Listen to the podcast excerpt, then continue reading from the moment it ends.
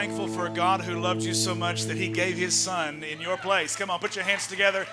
Give the Lord praise. You may be seated this morning in the presence of the Lord. We say Happy Mother's Day to you. We're thrilled that you're here.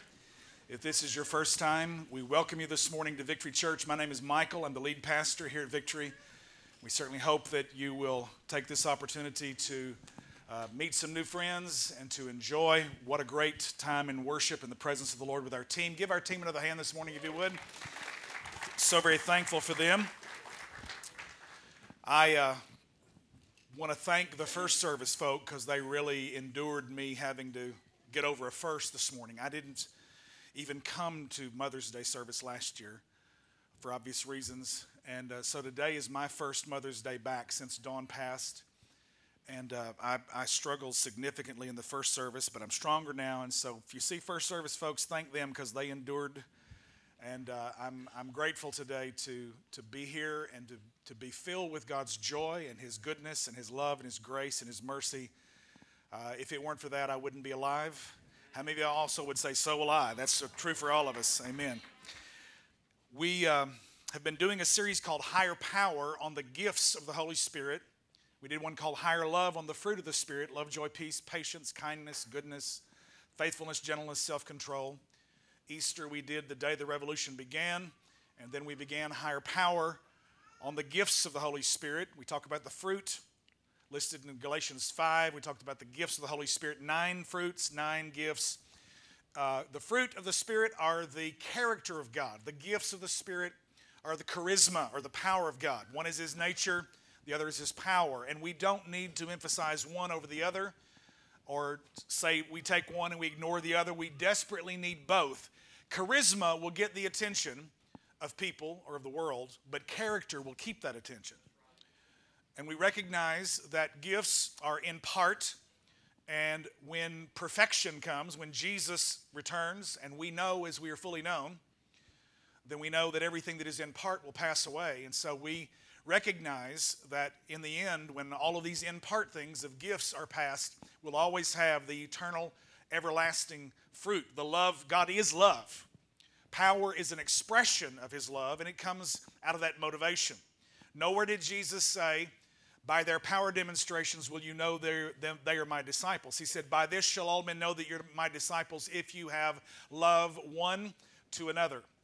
So this morning we we operate out of a love motivation, but we thank God for the pneumatikos, the gifts of the Holy Spirit that are present and for the church today as power tools, primarily to be a witness, to be able to evangelize, to be able to share the good news of the gospel of Jesus Christ, because the gospel is central. Somebody say amen. All right, Proverbs chapter 14, I want to jump right in. I'm not going to take a long time to review. Uh, I know you want to go to lunch with your moms today. And we've got three baptisms at the end of this service this morning that we're very excited about. Uh, and so it's just a wonderful day here at Victory. Uh, if you're a guest today, hope you'll come back and be with us again. This is a great snapshot of some of the wonderful things that are happening in our spiritual family. By the way, just let me let me just jump back and tell you this real quick. I got called by Flintco, which is building our new facility out there at College Boulevard on Angels Way, and uh, they said we need to have a financial meeting and we set it for two days later. I'll just be honest with you. I sweated bullets for two days, and I prayed. I said, God, I don't need any curveballs. I just help me, Lord. I, I don't, I don't want any bad news. Because you know, when somebody says we need to have a financial meeting, you're thinking that something's going over. And so they sat me down at the table, and they said, the soil out here on this property is so amazing. It is so good that we're not going to have to put CTB, some kind of concrete treated whatever, something, under the asphalt parking lot. We're going to use what's called soil cement because, according to our engineers that did core samples all over the property, this soil is some of the most stable soil in Crittenden County. And because of that, they took the CTB out and are doing soil cement, which, by the way, there's one little spot down here in West Memphis that has that same, and it happens to be right where the hospital is. They're doing soil cement out there that saved us $101,562. We made a change from our brick to stone, and so it really kind of gives us a little bit more of a uh, rustic sort of vibe to the thing, and that was an extra 25,000. But we still are netting where we've got money in a new owner contingency account that if they don't have to spend it, then we'll get that back when they've completed the project. So I have good news today, and they're two weeks ahead of time. Uh, they'll pour one pour, they'll do one pour on the slab next week on May the 17th. It'll cure for seven days. And then the, the steel and the metal for the new building is supposed to be arriving. It was not going to be here till the first full week of June, but now they're saying it's coming in May 24th, and they're going to start erection that day. So somebody give God praise. We're two weeks ahead of schedule. All right, so great news. You know, when you have a we have a financial meeting called and they said, "Hey, listen, you're you're, you're coming under budget." That's that's the, that's the one thing you do want to come under. That's for sure. So the text this morning is found in Proverbs chapter 14, verse 1. Stay seated, but read out loud with me, please. Here we go. A wise woman builds her home, but a foolish woman tears it down with her own hands. Read it one more time. A wise woman builds her home, but a foolish woman tears it down with her hands. The title of my message this morning is called Miracles, I'm sorry, Mama's Miracles in Faith. We've already done the knowing gifts, the speaking gifts. There are nine gifts of the Holy Spirit listed in 1 Corinthians 12. Three knowing, that's word of wisdom, word of knowledge, discerning of spirits. The three speaking, languages, tongues, interpretation, and prophecy. Okay? And then there are three doing faith, miracles, and gifts, plural, of healings, plural. So today, I'm going to do all I can and quickly. Everybody say, I've got faith. I know you want to take mama out and you want to beat you want to beat the Baptists to the buffet? Uh, we'll, do the, we'll do the best we can. And we don't mean that disparagingly, it's just a joke. So if that's your heritage, praise God, I love you. Amen. When you, if you stay today, you'll find out I preach grace like a Baptist. Hallelujah. So, um, a wise woman builds her home, but a foolish woman tears it down with her own hands. Mama's miracles and faith. These three gift groupings knowing gifts, speaking gifts, doing gifts, interestingly, deal with the three areas where we battle thought, word, and deed. Know is in our thoughts, speaking gifts deal with our words, and then doing obviously deals with our deeds. Jesus has given us power tools to be able to, to defeat the enemy in the areas where he tempts us, where he deceives us, where he accuses us in order to be able to not just learn how to do something for a Sunday morning or whenever you have a service, to go through charismatic motions or emotions, but to learn how to just listen to the still small voice of the Holy Spirit Monday through Saturday. Too many times we trust in a God who says that all things are possible if we believe. And we believe while we're in the service on Sunday, but when it comes Monday morning, we live the rest of the week like practical atheists. We don't stop to pray and say, Lord, what is your will concerning this? Or, Father, what direction would you have me to go in? How should I deal with this problem or this circumstance in my job, in my career, the next decision I make, the next move that I take? The person that I'm to be in covenant with as a new partner in the business, or the choice that I make to get married, or any number of really critical life changing decisions that you make oftentimes we just run headlong into them. We make bad choices and then we spend so much time begging God to, to bless a bad decision. If we would just pray on the front end and consult the word because the word should have first place and everybody say final authority say it final authority after everybody's opinion has been expressed you should go lastly you should start first with the word ask to see the wisdom that you can glean from those whom you trust but then, after it's all over with, the voice of the word should be preeminent. The word of God should be preeminent in your life. Somebody say amen. A woman, a wise woman, builds her home. You, you do this through your thoughts, through your words, through your deeds. Things that I think are going to affect what I say. What I say, if I talk about it long enough, I will be, begin to do what I'm talking about. And so I can choose words that build up or I can choose words that tear down. I can choose words that encourage, or I can choose words that suck the life out of people and discourage them. Coeur is from the French word heart. And so when I encourage someone, I'm putting heart into them. I'm, I'm injecting something into their spirit to give them a sense of courage and strength, to stare fear in the face, to deal with doubt as it comes along and begins to challenge them in choices and decisions they're making. So I want to be a man of words that build up and not tear down. We're here to honor mamas today, and we're going to talk about miracles and we're going to talk about faith a little bit. And we're going to look at a scripture concerning three different biblical women, three different biblical mamas that I think are critical in the lives of believers that we should look to as examples. And I'm going to talk about three important women in my life. Before we do, one thing that I want to bring to you this morning is this Mamas are first impression influencers who show us the goodness of God's nature to see what others don't, to trust when others won't, and live when others can't. Read it out loud this morning with me, please. Mamas are first impression influencers who show us the goodness of God's nature to see what others don't, to trust when others won't, and live what others can't. Did you hear that today? I want you to look where it says God's nature, and I want you to see those three phrases that are there. Start right there. The goodness of God's nature. Say it with me. To see what others don't, to trust when others won't, and to live what others can't. Pray with me this morning. Heavenly Father, we thank you for your presence in this place. Thank you for Jesus, the, the amazing, indescribable gift that you've given to us in Him, His perfect life, Lord, His, his sacrificial death, His powerful resurrection his ongoing intercession for us, praying for us right now as he's seated at your right hand.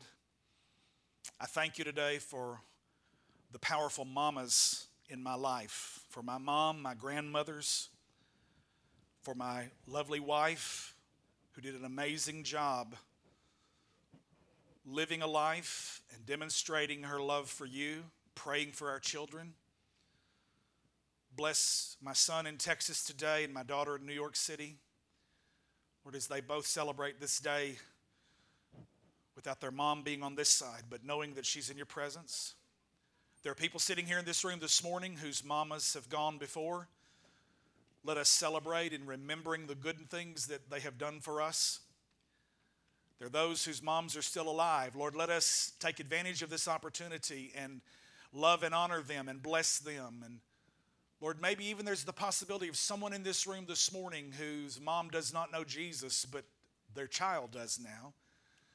And now he or she has the privilege of being the example and sharing the words that could change mama's life.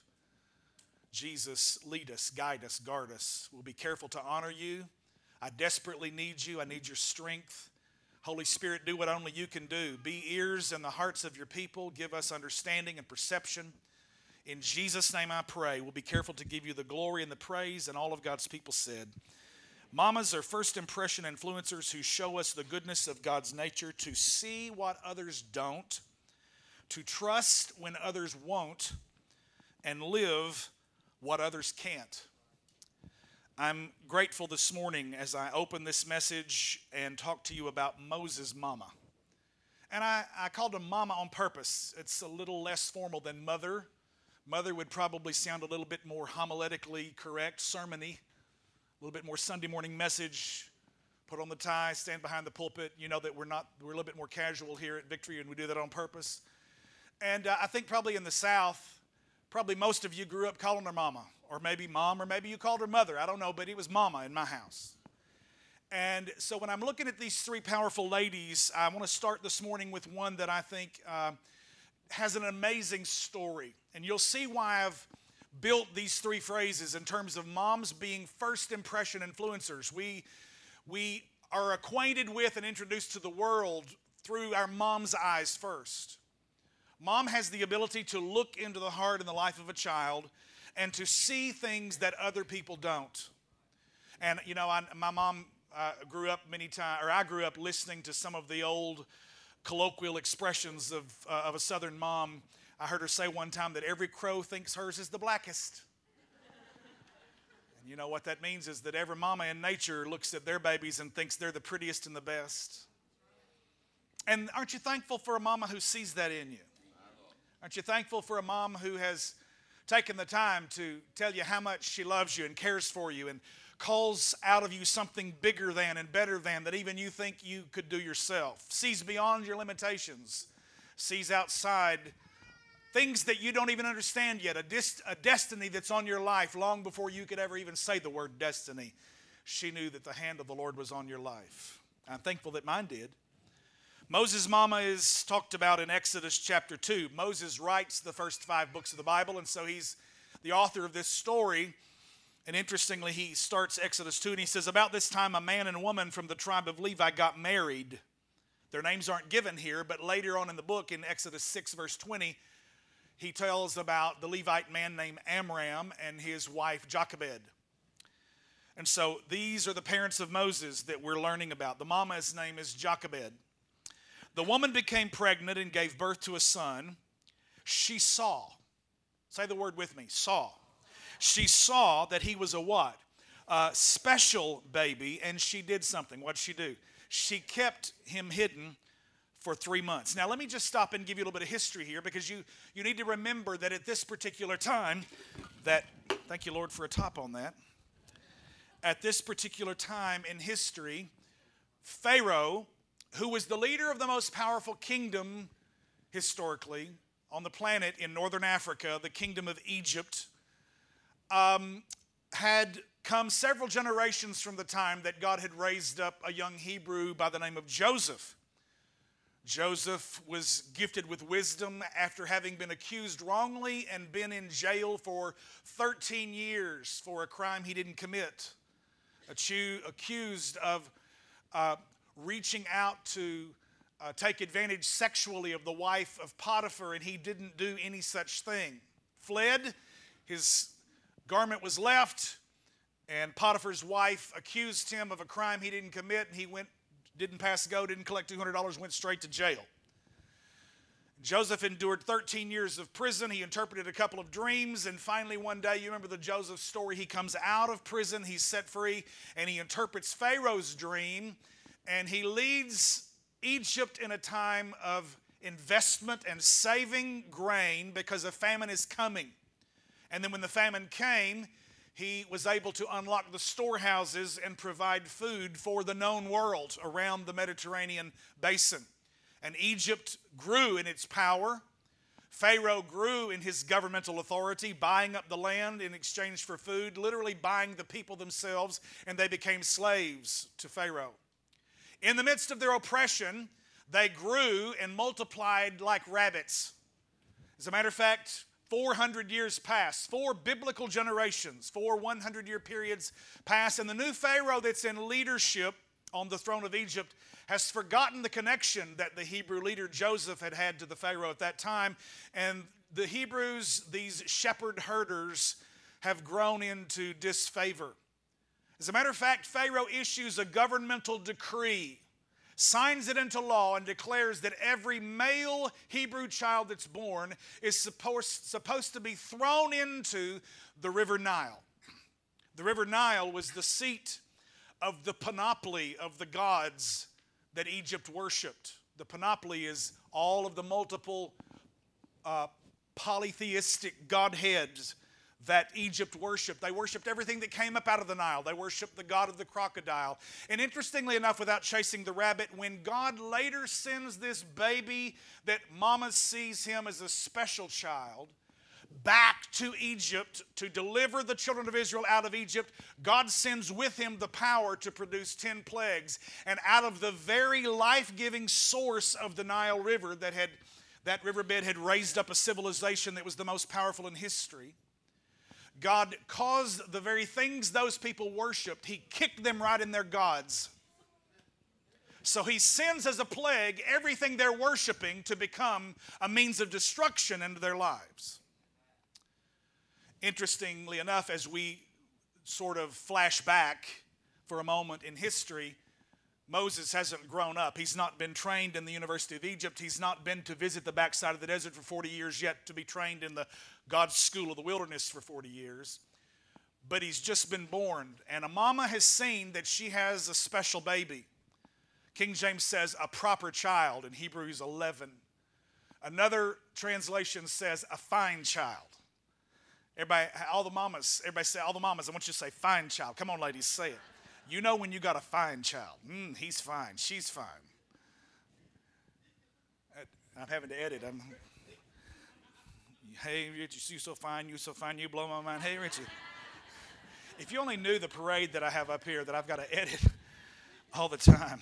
He's a fine child, good looking baby. So, you know, every crow thinks hers is the blackest, but there was something really special about this baby. And so she took every effort that she could to be able to protect this child because Pharaoh had issued abortion on demand. He wasn't just offering it governmentally serviced and paid for, but he was demanding that every boy baby be killed. Same thing happened when God raised up another deliverer whose name is Jesus. Without getting political this morning, I think that's the very same spirit of the age that has been happening since 1973 when Roe v. Wade was passed. Because I think the gods of this age Satan and all of his minions are terrified that God would raise up a generation of young people that would be on fire for God and see the world shaken for the kingdom of God. And so, because of that, we've seen 60 million babies be aborted in the last generation. She saw the baby was a fine child. She could no longer hide him. So, verse 3 she got a basket made of papyrus reeds and waterproofed it with tar and pitch. She put the baby in the basket, laid it among the reeds along the bank of the Nile River. Now, listen to this. This is just phenomenal.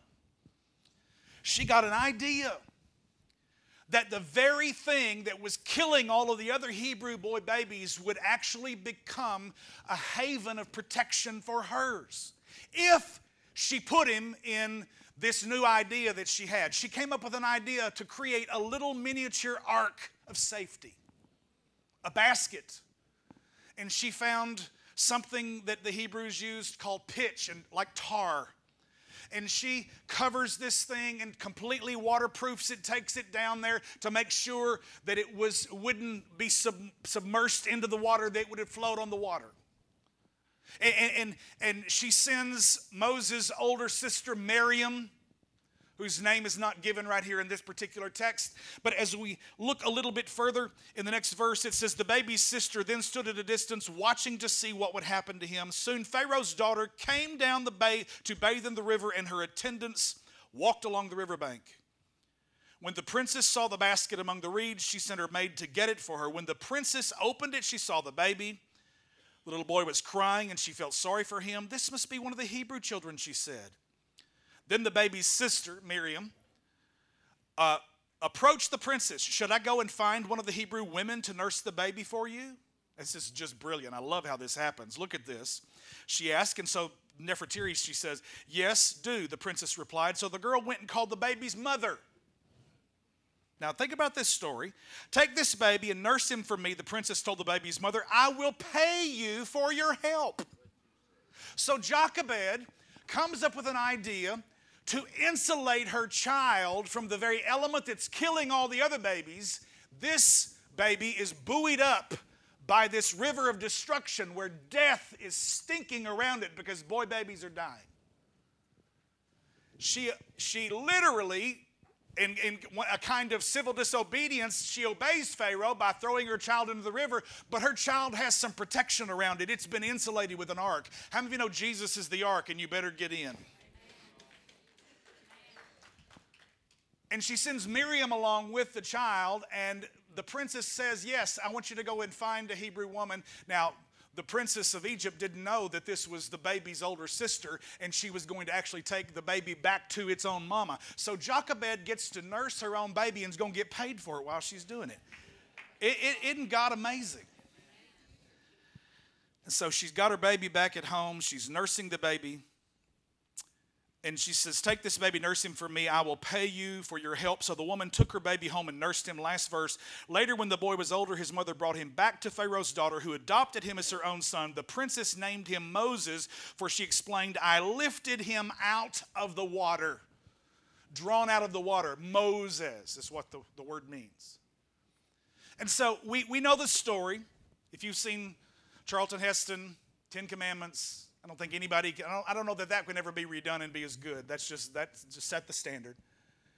And Moses literally goes back to Egypt in defiance of the decree of Pharaoh, and God raises up a deliverer in the face of the fear of Pharaoh, and he raises him and educates him right under his own feet. Don't tell me God can't figure out a way to destroy the enemies working in your life. If you'll just be like a mama who can see what others don't see, and, and, and will learn to trust when others won't trust and will live in a way that others don't know how to live. They can't live because they've never seen what God is wanting to show you. I have a quote here that's so great. This is from Jonathan Swift, the 1600s travel writer. He says, Vision is the art of seeing what is invisible to others. Just because you can't see it doesn't mean it's not there. Because there are things that are all around us that unless you have the ability or the mechanism or the equipment or the technology, there are things that are happening in this room right now that if you're not looking, you will miss them. There are things that are happening in the life of your children that if you're not paying attention, they will get past you. You'll blink twice and they're not toddlers in, in preschool.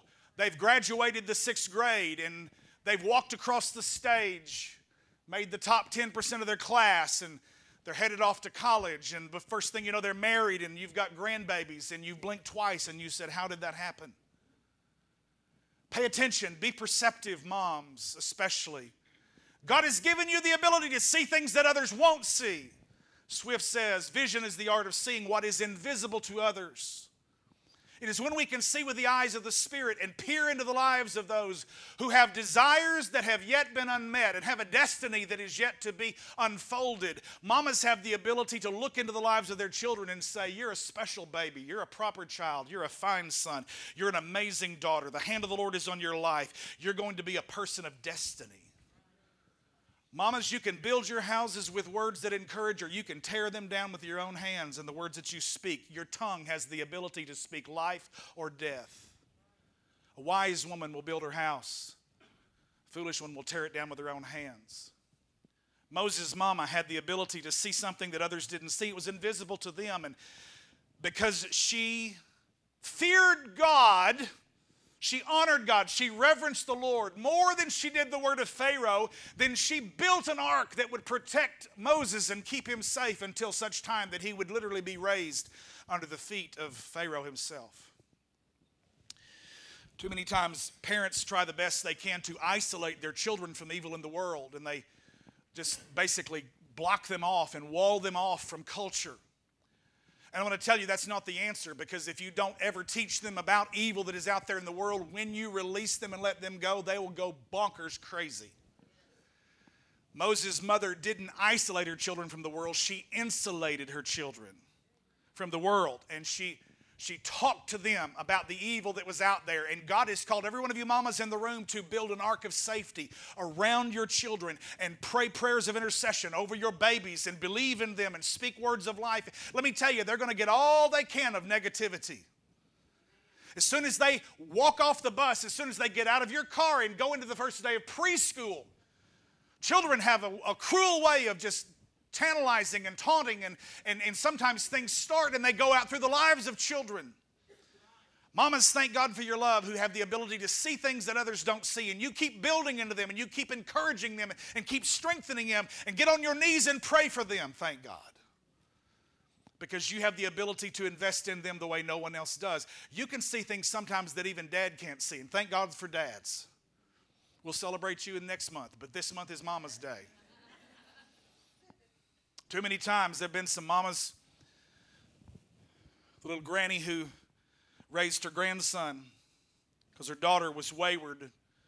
The son had made some bad choices and went and appeared before the judge and in tearful words fell on the mercy of the court and pleaded for a second chance for her grandson and said, My, my, my grandson is a good boy. He's, he's gotten in with the wrong crowd. And if you'll give him one more chance, Judge, if you'll just put him, entrust him to my care, I promise you I'm going to be fully involved in his life. And we're going to see that he gets turned around. And too many times a judge would entrust to a sweet little frail mama or a grandmama because she was pleading and interceding for a wayward son or daughter. I'm thankful for a mama who prayed for me. I grew up from a young age knowing that the hand of the Lord was on my life and raised in a family with grandparents who prayed and raised my mom and Aunt Lucille to pray and seek the face of the Lord. And I'm truly grateful for that. But there was a season in my life after being hurt. I traveled with the ministry, started as a young teenager, and 13, 14, 15, saw some things out there in the ministry that, I, that a 13 year old, 14, 15 year old boy shouldn't see. And just saw the corruption and just the, the, the, nonsense sometimes that's done in the name of Christ. And I got angry. I got mad and put my Bible on the shelf and I tried to learn how to cuss. I tried to get drunk with some friends. I went and bought some Mad Dog 2020 one time and tried to, that's the worst drunk you can have, I'm gonna tell you. Bad, cheap wine. I'm not trying to be silly this morning. I tried to smoke some dope a couple times and it, it didn't do anything for me, just made me hungry. And the last thing I need to do was eat more.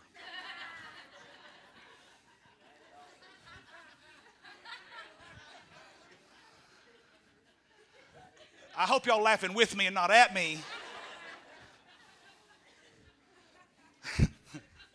it's okay if you are. The Lord knows your heart. I'm teasing. I got to laugh a little bit this morning. It's been a rough morning for me. I'm thankful that during that time my mama did never got pharisaical with me. She didn't point a legalistic finger at me. She didn't just nag me and say you better be in church. But I walked in the house one day and she didn't know that I was home and the bedroom door was closed. And I walked up to the bedroom door and it was just barely cracked. And I looked in there and I saw my mom on her knees and she was crying tears and she said, "God restore Michael." Restore him, Lord! I mean, she, was, she was moaning and crying out. And oh, it broke conviction to my heart. And hearing my mama's prayers, hearing her pray for me, did something for me that, that somebody dressing me down or talking to me hard would have never done for me. So many times folk get all churchy with you and they get legalistic, and the last thing you, you end up driving people away. Why don't you just spend the energy in praying for them and loving them? Now, there are times when folk need a good talking to, and you, you know, we, you need to do that. Don't back up from doing that. But don't let that be all you ever do all the time. Spend at least as much time on your face and on the knees talking to God as much as you do talking down to somebody else trying to bring correction and adjustment in their life. And I'm thankful that I'm here today because of my mama's prayers. I'm thankful that she saw something. She saw something special on my life. And vision is the art of seeing what others don't see. And so, so this morning, I want you to remember that mamas are first impression influencers. To show us the goodness of God's nature, to see what others don't, to trust when others won't, and to live what others can't. Point number two this morning is Samuel's mama. Samuel's a prophet of God who has the privilege of ruling in a time of the prophets after the judges and he has the privilege of laying hands on the first king of Israel when they demanded a king like the other nations. And Samuel begged them not to, and they got Saul, and Saul was a big flop. And then he later laid hands on David and anointed David's great king, or Saul's, uh, I'm sorry, Israel's great king David. The story is here, and I've got a few verses I want to grab real quick. 1 Samuel chapter 1, verse 1. Let's look at the screen. There was a man named Elkanah who lived in Ramah in the region of Zuph in the hill country of Ephraim. He was the son of, of Ephraim. Number two, Elkanah had two wives, Hannah and Peninnah. Everybody say the trouble starts. I can't imagine why anybody would want to think they want to have two wives. I, I'm so glad we don't live in that culture today. Somebody must be outside their mind to think they're going to have two wives and make it work. Peninnah had children, but Hannah did not. Now, here's where it starts to get interesting. Peninnah means pearl, Hannah means grace. Grace doesn't look too fruitful right now, but just hang on. Because Hannah is going to endure some stuff. It's going to drive her to do something. Let's jump into the story. Verse 6 says So Peninnah would taunt Hannah and make fun of her because the Lord had kept her from having children. You know, it's one thing to be barren and unfruitful. This morning, hear me, not just from the standpoint of being a mom, and maybe there's some people in the room that are trusting God, some families to trust God to get pregnant. Maybe you've tried everything. Maybe you've spent tens of thousands of dollars in in vitro fertilization and done all of it. And you looked into uh, adoption and all of this and, and, and you just are at a point where you're going, okay, God, is there a way? God, we put our trust in you. This is Hannah's story. Verse 7 Year after year, it was the same. Peninnah would taunt, everybody say taunt, would taunt Hannah as they went to the tabernacle. Each time Hannah would be reduced to tears and wouldn't even eat. Real quick story. I'm not going to take time to read, but just basically to say they would visit the tabernacle at Shiloh. And the tabernacle of God, the tabernacle of Moses that housed the place where the glory of God was, was sitting in the Ark of the Covenant of the Lord. I'm not going to take time to open up any of that, but every time the cloud of God that was over it would move, the children of Israel would move camp. And so by this time, they're well into the land. They've got it set up at Shiloh, high place of Gibeon. And they would visit it every year and bring sacrifices. And at this time of what should be a great big party and a wonderful festival and a great time of celebration, Peninnah's a mean girl. How many of you ever been mean girled in your life? Now, sometimes it isn't just a female that's doing it. How many of you guys, how many know guys can get a mean girl spirit on them? You know, it's one thing to kind of just, you know, just joke around because that's kind of how guys show affection, you know, kind of checking on each other and, oh, your mama said this, whatever, that or the other. And, you know, you get in the locker room and guys are just, you know, just just joking around with each other all the time. And that's just kind of the way they, they say, hey, you're, you're cool, you know, you're, you're, you're in with us. But you can tell when it turns from something that is just having a good time to where it's really, truly cruel. And Hannah was cruel. She was just a slap mean girl. And she's taunting Hannah to the point that every time they go, that Hannah's reduced to tears and she's crying. And so she finally gets it fed up. She gets a canful one day and she pushes back from the table and she heads out to the tabernacle and she goes into a place to pray, to the tent of meeting to pray. And Eli is the old priest. The Bible says he had waxed fat and his eyes had grown dim. And I think so many times that's the status of ministry in America. Doesn't have anything to do with chronological age, but they just have lost sight. They have no discerning of the Spirit, don't have the ability to be able to acknowledge. And she's in there and she's crying out to God. She's silent, and her lips are moving. And Eli thinks she's drunk and he says, Take your wine and get out of here. He, she says, Oh, no, sir. I've had no strong drink. I've, I've not done that. I, I, I'm crying out in anguish to the Lord. And she goes on praying, and he says, Oh, I'm sorry. Now, this is just so sad because so many times there are people who don't have the ability to discern between someone's naturally drunk and someone is being moved on by the Spirit. And so he, he, he, he, apologizes and he says, May the Lord grant your request. And she says, Yes. She responds in agreement with that and gets up. They come back to worship one more day and they get up and go home. And the Bible says that Elkanah slept with his wife Hannah. And she found strength to conceive, and God brought her a son, and she named him Samuel because the word, the name Samuel means asked of the Lord. But let me go back and make sure that I plug in this vow that she made while she was down there praying in anguish. She made a vow to the Lord. She said, Oh God, if you will open my womb and give me a son, I will give him to you all the days of his life, and every day of his life will be spent in your presence. He will be a man of God. No scissors will ever cut his hair. She made a Nazarite vow that he wouldn't partake of uh, wine or anything of grapes. He didn't even eat raisins. It was a Nazarite vow to stay away from strong drink, and they didn't cut their hair. So God gave her her request, and Samuel was born, and she celebrates and she names him Samuel because the words the name Samuel means asked of God. She said, I, I, I give him to you, I give you this son before he is ever born. I can relate to this story. It's a little bit different. It doesn't exactly flow in line uh, with this, but uh, when I was probably eight or so, I was digging around at my house in some drawers that I probably shouldn't have been. I was in my mom and dad's bedroom, and I found a stack of papers that I thought were interesting looking, and so I start reading through them. And it was my mom's diary, and I didn't know it when I started reading it. And she said, When I found out I was pregnant with Michael, I thought God was trying to kill me. well, she was an older woman to be pregnant in 1960. And uh, actually, my mom and dad had two families. I've got a sister who's 73 and a brother who's 70. I'm 57, and my younger brother Dewey is 54. And so they literally had two sets of kids 14 years apart, and then the two kids on both sides are three years apart. So they had two sets of kids, they had two sets of grandkids, and it really kept my mom and dad young because they're just, you know, kids. Um, and so I got upset about what I read. What do you mean God's trying to kill you? I'm eight years old and I, I take it out to my mom and I showed her. This. She said, Where'd you get that? That's my diary. You shouldn't have been. And then I said, I don't care. I want to know what you meant by this. Why did you think God was trying to kill you?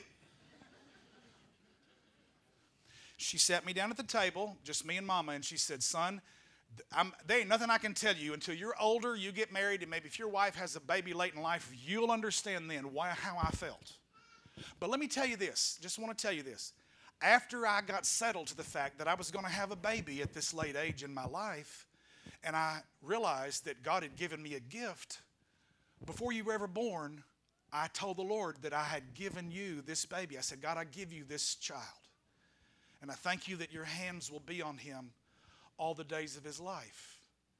And it, my anger turned to a sense of just being loved. And the fact that mama loved me so much that she said, God's hand is on your life, son, and there's something special about you. When others couldn't see it, she could see it. When I haven't felt like it, I've remembered that. I've remembered my mama's prayers. And I'm here and alive today because my mom has prayed for me. You know what the beautiful thing is? That she's not dead. She's in the presence of the Lord and she's still praying for me right now. She's interceding for me. She's part of that great cloud of witnesses in the grandstands of heaven that are You've got mamas and grandmamas that are praying for you this morning. That see something in you that you don't even see in yourself. And I thank God that, that mamas see what others don't and they trust when others won't. Thank God for, for mamas who are willing to get down on their knees and pray and cry out to God and go and even make a deal with God. God, if you'll do this for me, then I'll give this baby to you.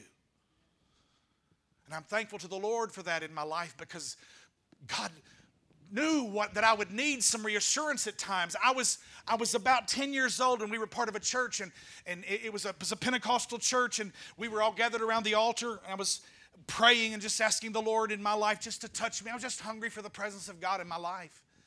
And a brother who was not an evangelist or a pastor or a great leader traveling in. He was just one of the men in the church.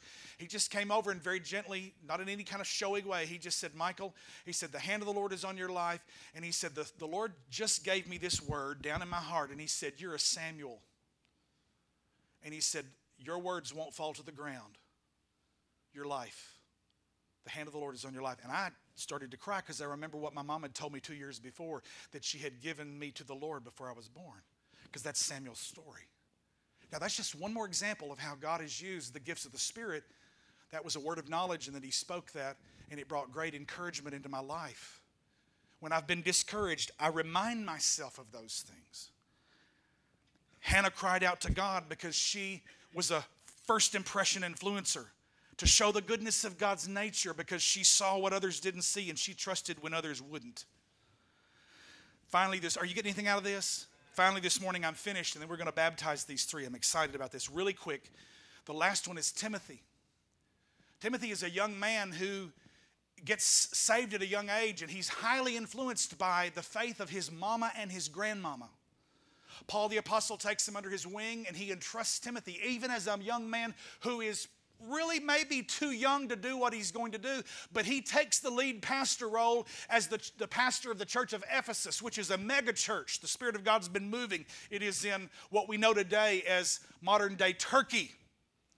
Asia Minor, and the Spirit of God's been poured out. Holy Ghost is moving, people getting saved, lives being transformed. Ephesus is a world class city, and he sends a young man who has grown up under the nurture and the admonition of the Lord from a mom and a grandmom who loved Jesus.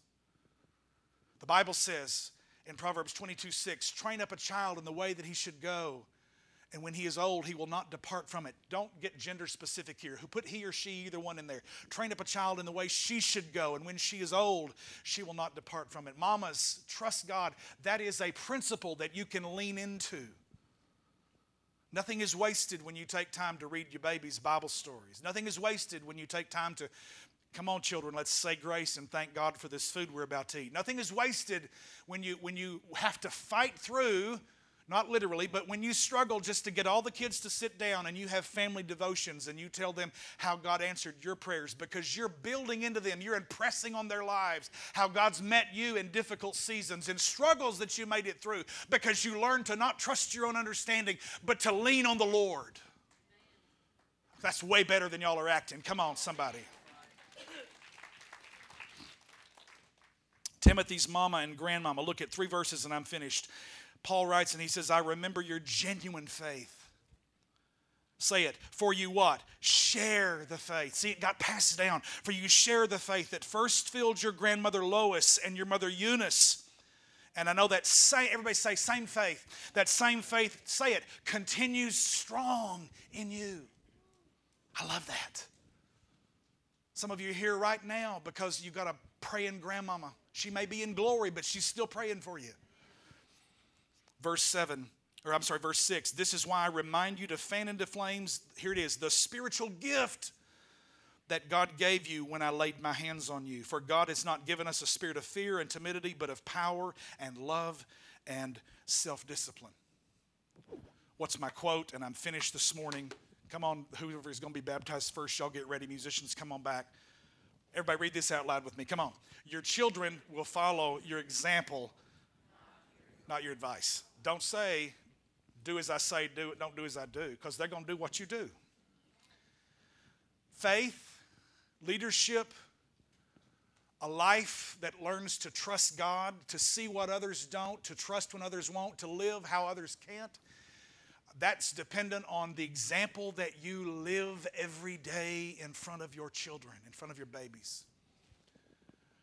I, I, I can preach measles all day long, but if I've got the mumps, and I preach the gospel of measles, guess what you're going to catch when you get around me? You're going to catch mumps because that's what I got.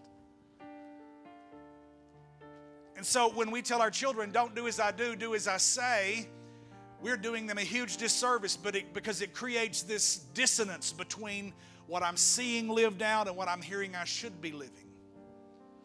It is only by the power and the presence of God and His grace that we can lean into Him. Simple verse that says, Trust in the Lord with all your heart and lean not on your own understanding. In all your ways, acknowledge Him and He will direct your paths. He will make your paths straight, another translation says. So this morning, I'm thankful for mamas. I'm thankful for my sweet Dawn. I texted my children this morning through tears, and this is what I sent to them. I said, Blessings on my children for wonderful memories of an amazing mother today. She is still praying for you. I love you more than air. It was kind of my mantra that I started as a, as a youngster, saying, I love everybody.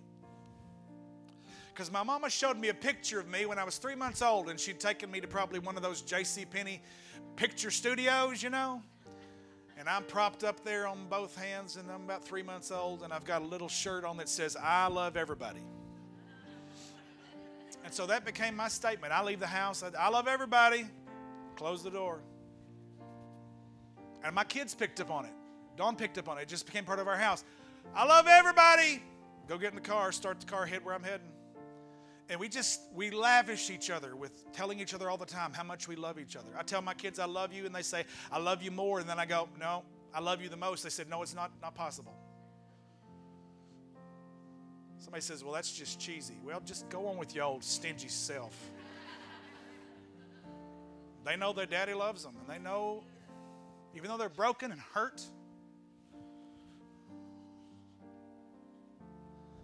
I'm thankful I tried a couple different counselors right after Dawn died, and I just was so, I just sobbed in the presence of a stranger, and it just felt so awkward and so weird to be so vulnerable in the presence of somebody I didn't know, and I just said, I can't do this. And so I didn't go. And at a friend's recommendation, I, I went and saw a counselor this week, and about 19 months into it, and really, really, really am grateful to see that I'm on a journey where I'm getting some help and because I was carrying some guilt for some things that I don't need to be carrying guilt for.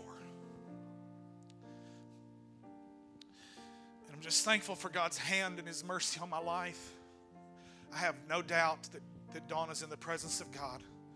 When she did what she did, she wasn't in her right mind. And I'm thankful today that she's praying for me. Thankful that she's praying for my babies. But more than that, more than that, more than Dawn's prayers, I'm thankful that there's one who sits at the right hand of the Father. The Bible says, whoever lives to make intercession. And he's praying for me. And his name is Jesus.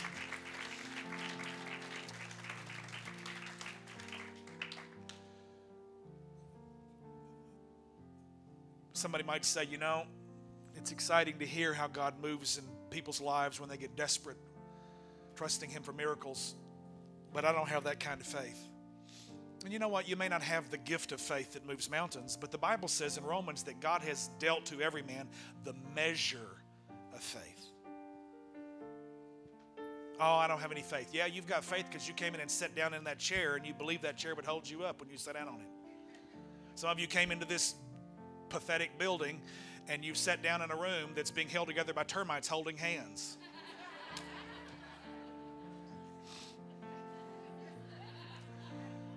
But oh, I want to tell you, we're about to cross Jordan, folks, and we're going into the promised land. you have faith. The issue is this morning is whether or not you've ever put that faith in Jesus Christ as your personal Savior.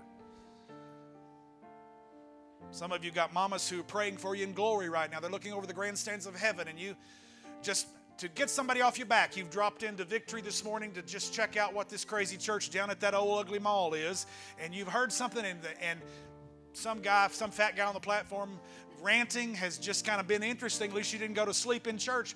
But something is happening right now. There's something moving in your heart. The Spirit of God is drawing you, and there's a pull, as one of my friends calls it. It's going on in your life. And I'm going to tell you what that is. That's not my speaking skill, skills, that's the Spirit of God drawing you to Himself, saying he, that He loves you.